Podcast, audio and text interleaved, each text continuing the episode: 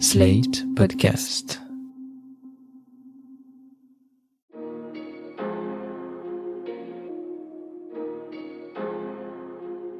Bonjour et bienvenue dans Le Monde Devant Soi, le podcast d'actualité internationale de Slate.fr. Je suis Christophe Caron et je suis avec Jean-Marie Colombani, directeur de la publication de Slate. Bonjour Jean-Marie. Bonjour Christophe. Et d'Alain Frachon, éditorialiste au Monde et spécialiste des questions internationales. Salut Alain. Salut Christophe. Nous sommes aujourd'hui le 24 février 2023. Il y a un an jour pour jour, la Russie envahissait l'Ukraine. Depuis des semaines, les services de renseignement occidentaux alertaient leur gouvernement à propos des forces russes qui s'amassaient progressivement à la frontière avec l'Ukraine. Mais tout de même, la surprise fut grande ce 24 février 2022. Vladimir Poutine osait l'impensable, agresser un pays souverain pour annexer une partie de son territoire au nom d'un fantasme nationaliste, la Grande Russie. Sûr de la force de ses armées, Poutine se voyait écraser Kiev, mais un an après, l'Ukraine résiste et le président russe, s'il a bel et bien promis la victoire dans son adresse à la nation du 22 février, s'est bien gardé d'informer son peuple de l'avancée réelle de ce qu'il appelle pudiquement l'opération spéciale. Il s'est contenté de ressasser les mêmes antiennes contre l'Occident, les néo-nazis de Kiev ou la dégénérescence de l'Ouest, dans une logorée à la limite de la paranoïa dont on peine à savoir si elle s'est réellement emparée du maître du Kremlin ou si tout cela relève d'une simple posture.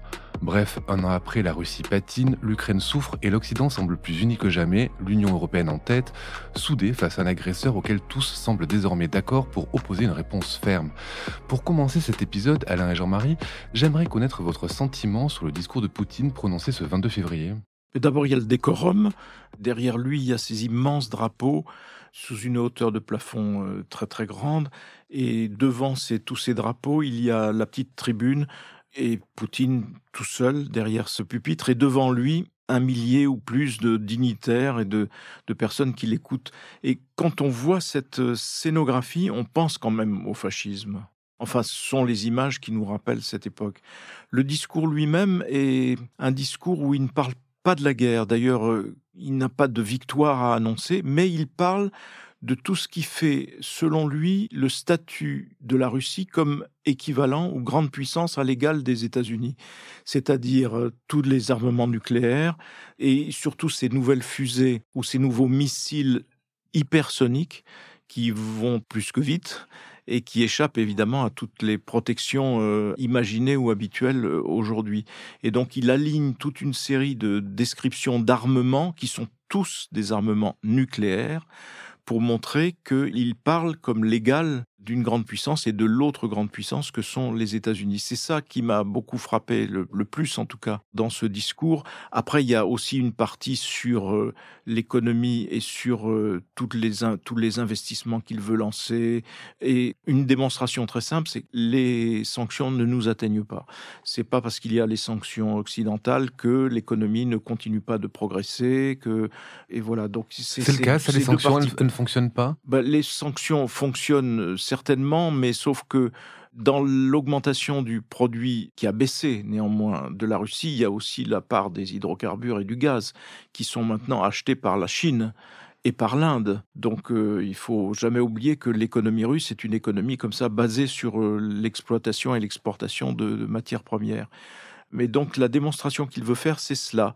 Et on voit bien que s'il se pose comme cela en, maître du, feu nucléaire, et peut-être même euh, surabondant, et peut-être même aussi élevé, voire plus que les États-Unis, on ne sait pas exactement, puisque maintenant il va s'abstraire du traité qui permettait de contrôler le niveau de ses armements nucléaires. Le traité START hein, sur la régulation des armes nucléaires. C'est vraiment pour eux aussi euh, effacer tout ce que l'on a pu lire ou entendre sur euh, la faiblesse de l'armée russe, euh, la faiblesse de l'armée russe alimentée par Prigogine, le patron des Wagner, qui se pose peut-être un petit peu quelque part, sinon en rival, du moins en critique de Poutine.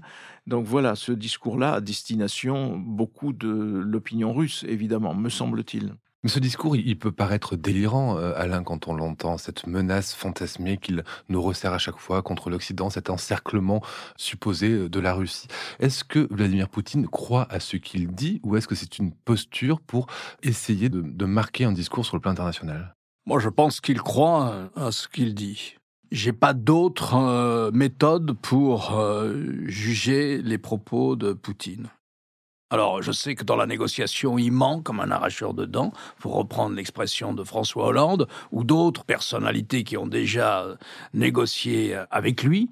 Donc, euh, il a menti d'ailleurs dans l'affaire ukrainienne jusqu'au dernier moment, puisqu'il a juré qu'il n'y aurait pas d'invasion, d'attaque contre l'Ukraine. Mais en même temps, moi, je le prends plutôt au sérieux. Il vit comme ça, dans une bulle idéologique qu'il s'est construit, dans une sorte de réalité alternative et il faut pas s'empêcher et s'interdire de dresser le, portrait psychologique que cela figure euh, in fine. Et sa phrase sur l'Occident, dans le discours, il la répète depuis longtemps, il tient ce discours-là, est à la fois d'un mépris et d'une méconnaissance, et qui peut aussi être le signe de quelqu'un qui manque singulièrement de sécurité. Alors sa phrase sur l'Occident, euh, c'est euh, regarder ce qu'ils font de leur propre peuple. Ce qui est intéressant d'ailleurs, c'est dans sa formulation même. Les peuples n'ont pas d'autonomie. Regardez ce que les dirigeants font de leur propre peuple. Il va de soi que les peuples n'ont aucune autonomie. Ils sont ce que font les dirigeants. Ça, c'est la version de Vladimir Poutine. Ça fait partie de sa représentation du monde. Les peuples n'ont pas leur mot à dire.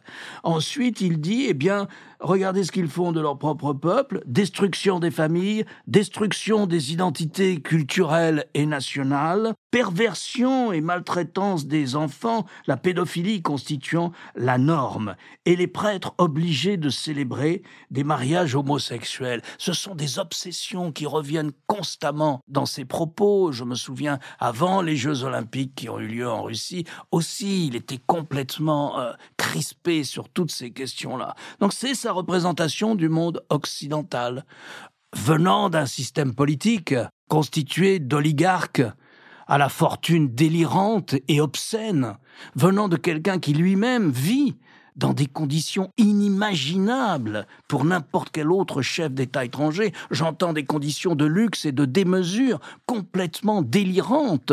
Eh bien, ça vous dresse quand même le portrait d'un personnage, absolument.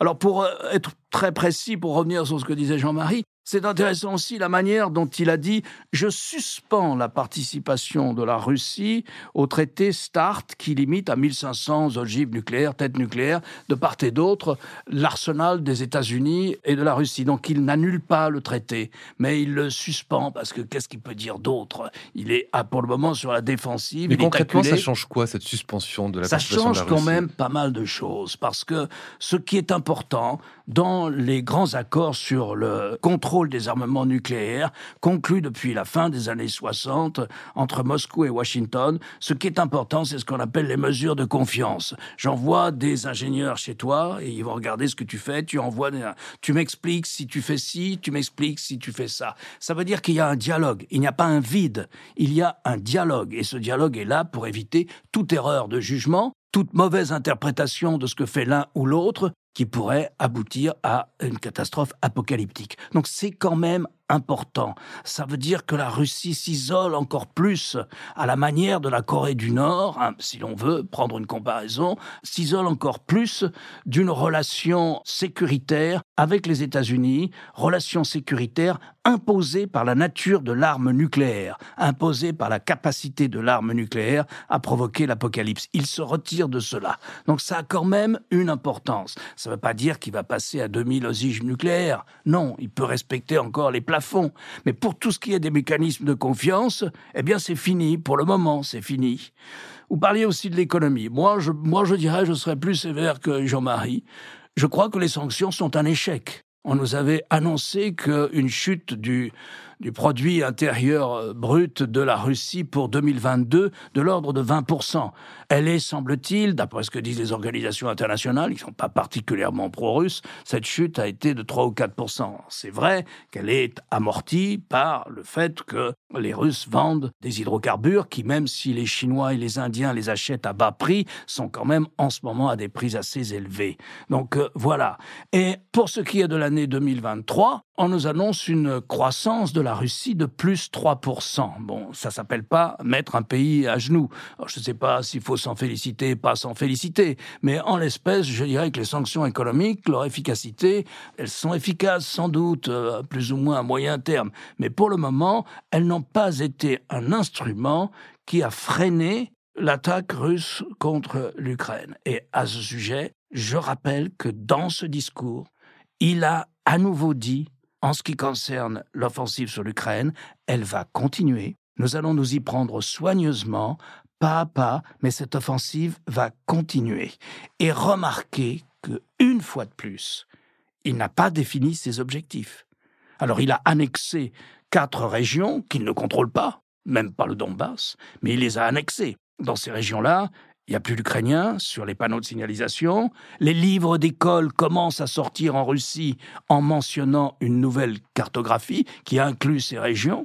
Voilà où il en est. Il n'est pas revenu sur ses objectifs. Il n'est pas revenu. Quelquefois, il a cette formule reconquérir nos terres russes ou empêcher les Ukrainiens de martyriser nos frères russes du Donbass. Mais là, même pas. Simplement, le message, c'était nous continuons. Et de fait, depuis le 22 janvier de cette année, les Russes sont à l'offensive. Alors ils testent sur un front qui est quand même très long, plusieurs centaines de kilomètres, ils testent la défense ukrainienne qui pour le moment euh, résiste. Et ils perdent beaucoup d'hommes. Poutine, au fond, nous resserre l'histoire telle qu'il a pu l'apprendre de la Russie. Depuis l'origine des temps, c'est-à-dire depuis l'origine du tsarisme, L'idée est que la Russie était menacée, elle l'a été dans le passé lointain, et qu'étant encerclée, menacée, il lui faut un chef, un seul chef, qui puisse la défendre. Et donc, euh, on est là aux origines euh, idéologiques du tsarisme. Et donc c'est cela qu'il reprend au fond à son compte, parce que la doctrine de l'idée de l'encerclement, ça justifie qu'il y ait le pouvoir d'un seul. Et ça justifie aussi, comme le disait la grande Catherine, la meilleure façon de solidifier ces frontières, c'est de les étendre. Eh ben, la meilleure façon de se protéger, c'est de l'étendre, et donc d'où sa doctrine des pays euh, qui portent sur les pays limitrophes, qui étaient auparavant les pays du pacte de Varsovie, qui étaient au fond les, colonie de Staline, enfin obtenue à, Yalta avec le partage qui a été opéré entre Staline, Churchill et, Roosevelt. Et donc c'est ça qui est euh, vraiment au fondement de la vision historique de, de Poutine qu'il perpétue au fond. C'est une espèce de vision de l'histoire mal, euh, comment dire, mal digérée, mal apprise, en tout cas restituée de façon euh, tragique. Sur le front de l'économie, oui, bien sûr, mais d'une façon générale, on peut douter de toutes les politiques de sanctions. On peut en douter parce que je ne vais pas rappeler ici que Fidel Castro, euh, le, régime de Fidel Castro perdure encore malgré des, années, de, sanctions. Le régime des Mollahs, sous sanctions depuis tant de temps, sont toujours là. La révolte iranienne est là, de la part des femmes iraniennes notamment, mais ce ne sont pas les sanctions. Alors, si les sanctions comme ils atteignent la vie économique du pays, participent de l'impopularité des mollahs dans la population iranienne. Donc peut-être que le régime des sanctions, quand il se fera sentir davantage, participera d'une impopularité de Vladimir Poutine, mais qui n'est pas à ce stade euh, perceptible. Mais en même temps, que faire? Euh, dire, le, le ciblage des sanctions au départ, c'était contre les hiérarque du système et contre un certain nombre d'oligarques aussi, d'avoir qui ont été plus ou moins gelés, parce qu'il est soutenu en effet par euh, tous ces oligarques, enfin ceux qui restent euh, dans la doctrine, parce que si vous vous écartez de la doctrine, voilà, vous glissez euh, dans les escaliers, ou bien vous tombez dans la piscine, ou bien vous tombez du quatrième étage, et ainsi de suite. Donc sur les sanctions, c'est vrai ce que dit Alain, et en même temps, toutes les prévisions économiques sur la planète entière se sont trompées, puisqu'on nous avait annoncé partout, à la faveur du Covid et ensuite de la guerre, une chute sévère de nos produits intérieurs et une chute sévère des économies. Ça ne s'est produit qu'en Grande-Bretagne, mais c'est merci le Brexit. Ailleurs, non. Même en France, les chiffres sont bien meilleurs qu'attendus, et y compris pour l'année 2003, bien meilleurs qu'attendus sur l'ensemble aussi de la zone euro. Donc toutes les prévisions de cette nature se sont trompées. Il y a une forme de... Alors c'est un mot évidemment qui est mis à toutes les sauces, mais qu'il faut bien prononcer de temps en temps. C'est une forme de résilience de l'ensemble des économies. Et donc tout le monde attend la reprise de la Chine qui elle-même a subi une baisse, mais n'a pas subi non plus un, effondrement euh, lié à son isolement momentané. Donc euh, voilà ce que l'on peut dire sur les sanctions. Mais c'est vrai qu'historiquement, on cherche des sanctions. Si, in fine, peut-être ont-elles joué sur l'Afrique du Sud et ont-elles précipité le changement en Afrique du Sud. Mais euh, c'est des choses qui jouent sur le long terme et pas sur le court terme. Alors reste qu'on est à un an de, conflit avec des régions annexées, vous l'avez rappelé Alain, dans, dans le Donbass, avec des villes détruites et surtout des victimes de ce conflit dont on peine à savoir combien il y en a. Est-ce que Alain, vous savez, est-ce qu'on peut les dénombrer autant du côté russe que du côté ukrainien? Je ne peux vous répéter ici que ce que disent euh, les estimations que donnent les, experts euh, militaires. Les estimations que j'entends sont absolument ahurissantes, euh, c'est-à-dire qu'on peut lire. Hein. Côté ukrainien, alors les Ukrainiens sont très très discrets là-dessus, hein, c'est assez opaque euh, là-dessus, mais enfin les estimations des militaires occidentaux, c'est ils auraient eu 100 000 morts et blessés, et blessés très très graves, c'est-à-dire 100 000 personnes mises hors de combat, soit mortes, soit blessées, blessées très graves. Et côté russe, c'est 200 000 avec la même, même répartition, peut-être 100 000 morts, 80 000 morts, on ne sait pas, 60 000 morts là aussi, c'est assez opaque. Euh, voilà, donc un conflit qui est terriblement mortifère. Essentiellement, pour 90%, ce sont les militaires, ce sont les soldats contrairement aux conflits auxquels on a été habitué durant la fin du XXe et au début du XXIe siècle, puisqu'il y a eu sans arrêt des guerres, eh bien là, les populations civiles sont un peu plus épargnées, si je puis dire. Je crois qu'on dit qu'il y a eu 10 000 morts civils euh, dans les immeubles qui ont été bombardés par les Russes euh, en Ukraine, dont un petit millier, dont un millier d'enfants. Les modes de combat se rapprochent quand même de la, Première Guerre mondiale, le fait que le front se joue comme ça, de façon stable, dans des tranchées, dans des offensives qui coûtent tant en hommes quand vous progressez d'un demi-kilomètre ou d'un kilomètre, vous perdez euh, un nombre insensé de soldats, et donc euh, ça dénote aussi une, forme absolue de, oui, de mépris de la vie humaine, parce qu'on envoie des vagues et puis des vagues et puis des vagues se briser contre la, résistance de, de l'artillerie qui est en face. Et comment après dénombrer, sinon le fait que les Ukrainiens qui sont interrogés disent tous qu'ils sont littéralement sidérés de la façon avec laquelle l'armée russe, mais les troupes de Wagner aussi, sont sacrifiées mais ça permet au total d'avancer ici ou là. Donc c'est une façon de faire la guerre qui ressemble quand même à l'enfer de qu'était de ce point de vue-là la Première Guerre mondiale. Et je voudrais revenir juste, avant vous parler des, sanctions, de l'effet des sanctions économiques sur le peuple russe qui pour l'instant ne le fait pas, perçoit pas. Ne, le perçoit pas. Mais est-ce que vous avez parlé de 200 000 victimes estimées du côté euh, russe Est-ce que le fait qu'on envoie comme ça des soldats, que, que on, Alors oui, ce qui envoie des hommes, oui, on, on peut se dire oui, oui, il y a un précédent, c'est l'Afghanistan et le niveau des pertes de l'armée russe est aujourd'hui objectivement semble-t-il supérieur au niveau des pertes qu'ils enregistraient en Afghanistan. 15 000 hommes, hein, oui. Et en Afghanistan, le fait, le retour des, le retour des cadavres, des, des, cercueils des soldats avait provoqué cette révolte des mamans russes et qui avait finalement participé du fait que la Russie finalement euh, se replie. Là, on pourrait se dire, vu le, nombre des victimes, ça va provoquer le même mouvement.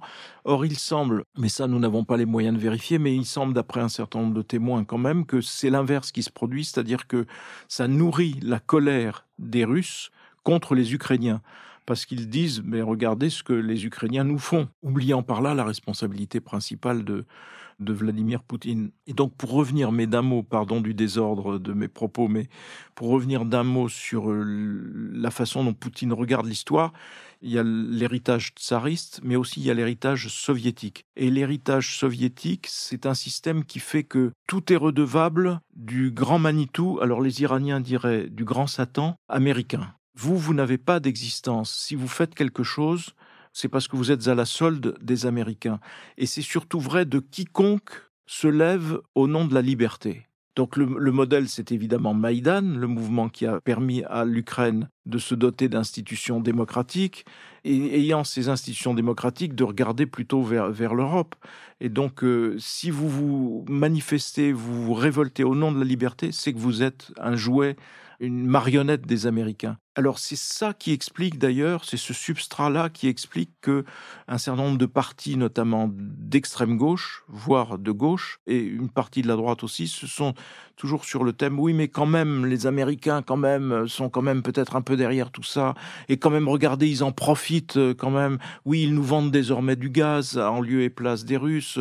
Oui, ils vont nous vendre des F-16 ou des avions euh, en lieu et place des avions que nous pouvions construire nous-mêmes. Regardez comme ils en profitent profitent, c'est bien la preuve. Et donc ça parle à toute une partie de, de l'opinion, même si on a envie de dire, mais attendez, peut-être Peut-être que les Américains profitent de tout ça, etc. Mais in fine, vous avez un pays qui en envahit un autre, un pays qui en massacre un autre, une armée qui massacre des civils, et ainsi de suite. Et donc, euh, la liberté, c'est d'abord le premier mouvement euh, des gens qui sont sous ce feu-là de révolte pour dire nous n'en voulons pas. Et les mouvements qui naissent ici ou là au nom de la liberté, où que ce soit dans le monde, ne sont pas les, les valets des Américains. Ils sont d'abord dans une aspiration essentielle qui viendra peut-être en Russie, qui tarde à venir en tout cas en Russie, parce que depuis le temps, des temps immémoriaux, les Russes vivent sous le joug et les périodes de démocratie sont vraiment très. C'est Kerensky pendant la première révolution et c'est Yeltsin très peu de temps après. C'est Gorbatchev et Yeltsin, ça a duré très peu de temps et puis on revient. Donc voilà, mais la liberté n'est pas le catéchisme dicté par les Américains. La liberté, c'est une aspiration essentielle de tout être humain. Et ça, pour Poutine, ça n'existe pas. Pour Poutine, vous vous levez au nom de la liberté, vous êtes le valet des Américains, vous êtes évidemment manipulé par les Américains. Donc il faut avoir ça en tête aussi, parce que c'est sa lecture du monde tel qu'il n'est pas. On en parlait dans l'épisode précédent. La semaine dernière se tenait la conférence de Munich et l'Occident, lors de cette conférence, est quelque peu heurté aux protestations du, Sud global qui regrette que ce forum sur la sécurité mondiale soit à ce point centré sur la guerre en Ukraine. On a vu pas mal de réactions de, pays du Sud. On a vu aussi cette semaine l'Assemblée générale de l'ONU voter une nouvelle résolution à une très grande majorité. Cette résolution demande le retrait des troupes russes de l'Ukraine. Est-ce qu'on sait qui a voté contre, qui s'est abstenu? Est-ce que cela dit finalement des nouvelles fractures mondiales, Alain? On sait, dans la mesure où euh, maintenant ça devient quasi structurel, cette répartition euh, des votes. Hein. il y a des votes sur euh, la condamnation de l'attaque russe, puis il y a des votes sur la condamnation de l'annexion par la Russie du Donbass, de cette région de l'Est de l'Ukraine, et puis il y a les votes que vous venez d'évoquer. Donc en général, sur à peu près 190 pays ou un peu plus, il y a 150 pays ou, ou un peu plus, mais ça descend jamais en dessous de ça, qui votent dans le sens de la résolution. Et puis il y a des pays qui s'abstiennent et il y a des pays qui votent contre. Dans les pays qui votent contre sont assez peu nombreux. Euh, la Corée du Nord, la Syrie, la Biélorussie. Euh. La seule nouveauté, c'est le Mali. Oui, le Mali. Qui rejoint, Mali, qui rejoint ça, Mais ça, c'est parce qu'ils sont pris. Euh, enfin, je veux dire, ils sont maintenant dans la main du groupe Wagner. Donc, Et il y aura bientôt le Burkina Faso qui va se trouver un peu dans la même situation. Donc, une partie de l'Afrique, un peu le monde arabe aussi, pour les pays qui se sont abstenus. Mais les grands blocs d'abstention, à chaque fois, qui représentent quand même plusieurs milliards, ben, près de 3 ou 4 milliards d'habitants si on fait le total, disons au minimum 3, c'est la Chine et c'est l'Inde. Ce sont les grands blocs euh, abstentionnistes. Voilà, ça vous montre bien que l'indignation, la mobilisation, l'investissement dans cette guerre n'est pas la même lorsqu'on sort euh, soit de l'Europe, soit de, de l'Alliance Atlantique. Du on l'a vu lors de ce forum. On a vu les Brésiliens, par exemple, la ministre brésilienne, dire qu'il y avait d'autres priorités. Et on a maintenant un sondage assez intéressant qui a été fait par, euh, euh, j'hésite, je ne sais plus si c'est la Brookings ou, l'Institut Pew, mais qui fait un sondage sur de gros échantillons dans trois pays qui sont la Chine, l'Inde et la Turquie. Hein. trois pays qui se sont abstenus en général, même si la Turquie reste membre de l'OTAN, même si l'Inde, lorsqu'il s'agit du Pacifique, fait partie d'une alliance avec les États-Unis, le Japon et l'Australie pour contenir la Chine. Vous voyez, c'est un monde de contradictions, c'est un monde compliqué. Et la Chine qui ne reconnaît pas les conquêtes territoriales de la Russie. Notamment la Crimée. Mais alors cette étude pose euh, donc à, l'échantillon euh, cette question-là. Est-ce que vous considérez la Russie, c'est sur la Russie, c'est l'image de la Russie, comme un allié, un partenaire ou un adversaire? En Chine, 79% disent que c'est un allié ou un partenaire. En Inde, 80%. Et en Turquie, 69%. Et ils souhaitent que la guerre s'arrête le plus tôt possible y compris si cela suppose que l'Ukraine abandonne une partie de son territoire. Et grosso modo, le discours qu'ils retiennent, c'est celui de la Russie, c'est une guerre par procuration que les Américains mènent aux Russes. Alors il y a beaucoup euh, d'explications, euh, toutes assez intéressantes à ce comportement. Pour moi, la première explication, si vous voulez, c'est que dans beaucoup de pays d'Afrique ou du, ou du Moyen-Orient ou du monde arabe, en Turquie, peut-être aussi en Inde, on ne peut pas accepter cette manière qu'ont eu les Occidentaux depuis 1945 d'être systématiquement infidèles à leurs propres valeurs et de ne jamais les respecter. Et on met sur la table le nombre de résolutions sur le conflit israélo-palestinien qui n'ont jamais été appliquées. On met sur la table la manière dont les États-Unis ont envahi l'Irak. Bref, on a l'impression, si vous regardez ça depuis New Delhi, depuis le Caire, ou euh, je ne sais où euh, en Afrique, on a l'impression d'une incroyable mobilisation européenne ou euro-atlantique alors que cette mobilisation, elle n'a pas eu lieu lorsqu'il y a eu l'an passé 600 000 morts dans la guerre civile en Éthiopie, lorsqu'il y a eu des guerres ici ou là entre différents pays africains qui ont fait des centaines de milliers de morts. On n'a pas eu la même indignation, on n'a pas eu le même investissement économique, diplomatique, d'intervention dans le conflit. Ça a été accueilli avec une relative indifférence. Et ce qui est intéressant, c'est d'aller au-delà de ce reproche d'infidélité qui me paraît parfaitement justifié et il me semble que nous ne faisons que recueillir le prix de notre infidélité aux valeurs que nous proclamons. Mais ce qui me paraît aussi intéressant, c'est de dire que, au fond, on vit dans un monde où ce qui se passe en Europe n'est plus central pour beaucoup de pays. On vit dans un monde, euh, en Afrique, en Amérique latine, au Moyen-Orient ou en Asie. Écoutez, la sécurité de l'Europe, eh ben, c'est plus la sécurité de l'ordre mondial. Ça ne met pas en jeu la sécurité de l'ordre mondial. Alors vous me direz, oui, mais vous avez quand même d'un côté les États-Unis, puissance nucléaire, qui soutiennent l'Ukraine, attaquée par une autre grande puissance nucléaire qui est la Russie. Certes, il y a un enjeu nucléaire qui fait partie de la spécificité de cette guerre. Guerre très spécifique d'ailleurs, puisqu'elle est à la fois localisée dans les combats et mondialisée dans ses conséquences, hein, localisée et globalisée. Alors voilà comment on nous regarde. Eh ben, vous n'êtes pas si important que ça, vous, l'Europe. Le monde est beaucoup moins eurocentré qu'il n'a pu l'être. Voilà deux considérations, si vous voulez, infidélité à nos valeurs, et puis le monde nous regarde comme, eh bien, nous ne sommes plus au centre du monde aussi. Et voilà ce qui peut expliquer euh, ces réactions. Il y a d'autres explications. Non, non, mais je suis tout à fait d'accord avec cette explication, c'est vrai. En même temps, le grand paradoxe de la situation actuelle, c'est que on voit ressurgir, notamment en Afrique, toute une thématique anti-française sur le mode l'anticolonialisme, comme si la France était restée une puissance coloniale, alors même que la Russie est par définition à la fois impérialiste contre l'Ukraine et, colonialiste même en Afrique. La façon dont la, milice Wagner se porte au secours de juntes militaires, notamment au Mali, mais éventuellement dans d'autres pays, et offre sa protection à qui Aux dirigeants, donc au mépris de tout enjeu démocratique euh, sur place, et qui manifeste en même temps des, appétits de la puissance russe et des appétits euh, marqués par euh, l'intérêt qu'il porte aux mines de diamants ici, aux mines de, de, tels minéral ou métal euh, ailleurs. Je veux dire, c'est parfaitement intéressé et c'est une logique alors strictement, même pas néocoloniale, mais, mais coloniale tout court, coloniale, j'allais dire, des débuts de la colonisation.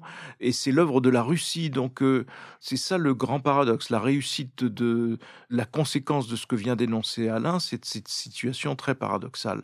Alors après, il faut faire attention, le Sud global n'est pas, parce qu'on dit maintenant le Sud global comme si ça englobait tout. il n'est pas monolithique. Euh, non, il n'est pas monolithique. Le Pakistan, le Maroc envoient des armes en Ukraine. Ça n'est pas que les pays euh, européens, je veux dire, il n'y a pas non plus. Il va y avoir, je pense, progressivement, mais ça, il faudra regarder attentivement l'évolution de la position chinoise, une conscience quand même que l'on est dans une période tout à fait nouvelle, qui n'est plus du tout régulé ni réglementé, puisque le propre du jeu de Poutine, aidé en cela par la Chine, c'est de balayer les mécanismes régulateurs qui étaient issus de la Deuxième Guerre mondiale pour en substituer d'autres qui leur soient plus favorables. Et donc ça, on va commencer à voir que ça met en cause euh, ben, un certain nombre de pays aussi dits du Sud global. Je pense d'abord à l'Inde, évidemment tout ça va, bouger, va évoluer. Mais en attendant, la France est la première victime en Afrique. Alors là, en effet, au nom du soutien que les Français avaient pu accorder à des potentats locaux qui se perpétuent au pouvoir, ainsi de suite, ou qui refusent l'alternance. Mais que font les militaires de Wagner, enfin les soldats de Wagner, qui sont quand même là pour la Russie? C'est de protéger euh, des dictateurs locaux, des juntes militaires et d'exploiter au maximum les ressources qui sont à leur portée parce que c'est la façon dont ils se payent des services rendus.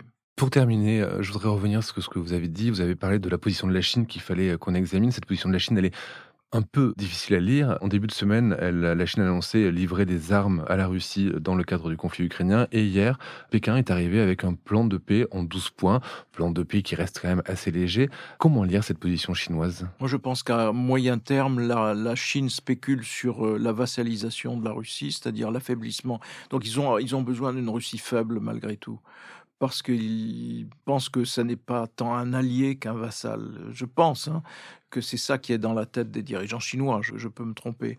Et par ailleurs, la Chine, dans les déclarations de son ministre des Affaires étrangères qui fait le tour du monde en ce moment, le ministre des Affaires étrangères chinois parle de neutralité s'agissant du conflit. Donc euh, la neutralité, c'est quand même incompatible avec euh, l'aide qu'il pourrait apporter militairement parlant à la Russie. Mais voilà, en même temps, il y a quand même euh, difficile à percer les, les murs de la cité interdite. Merci Alain, merci Jean-Marie. Alain, je rappelle votre chronique chaque jeudi dans Le Monde et sur le monde.fr. Jean-Marie, je rappelle quant à vous votre participation à l'émission politique le jeudi aussi sur France 24. Merci messieurs et à la semaine prochaine. Merci Christophe. Au revoir Christophe.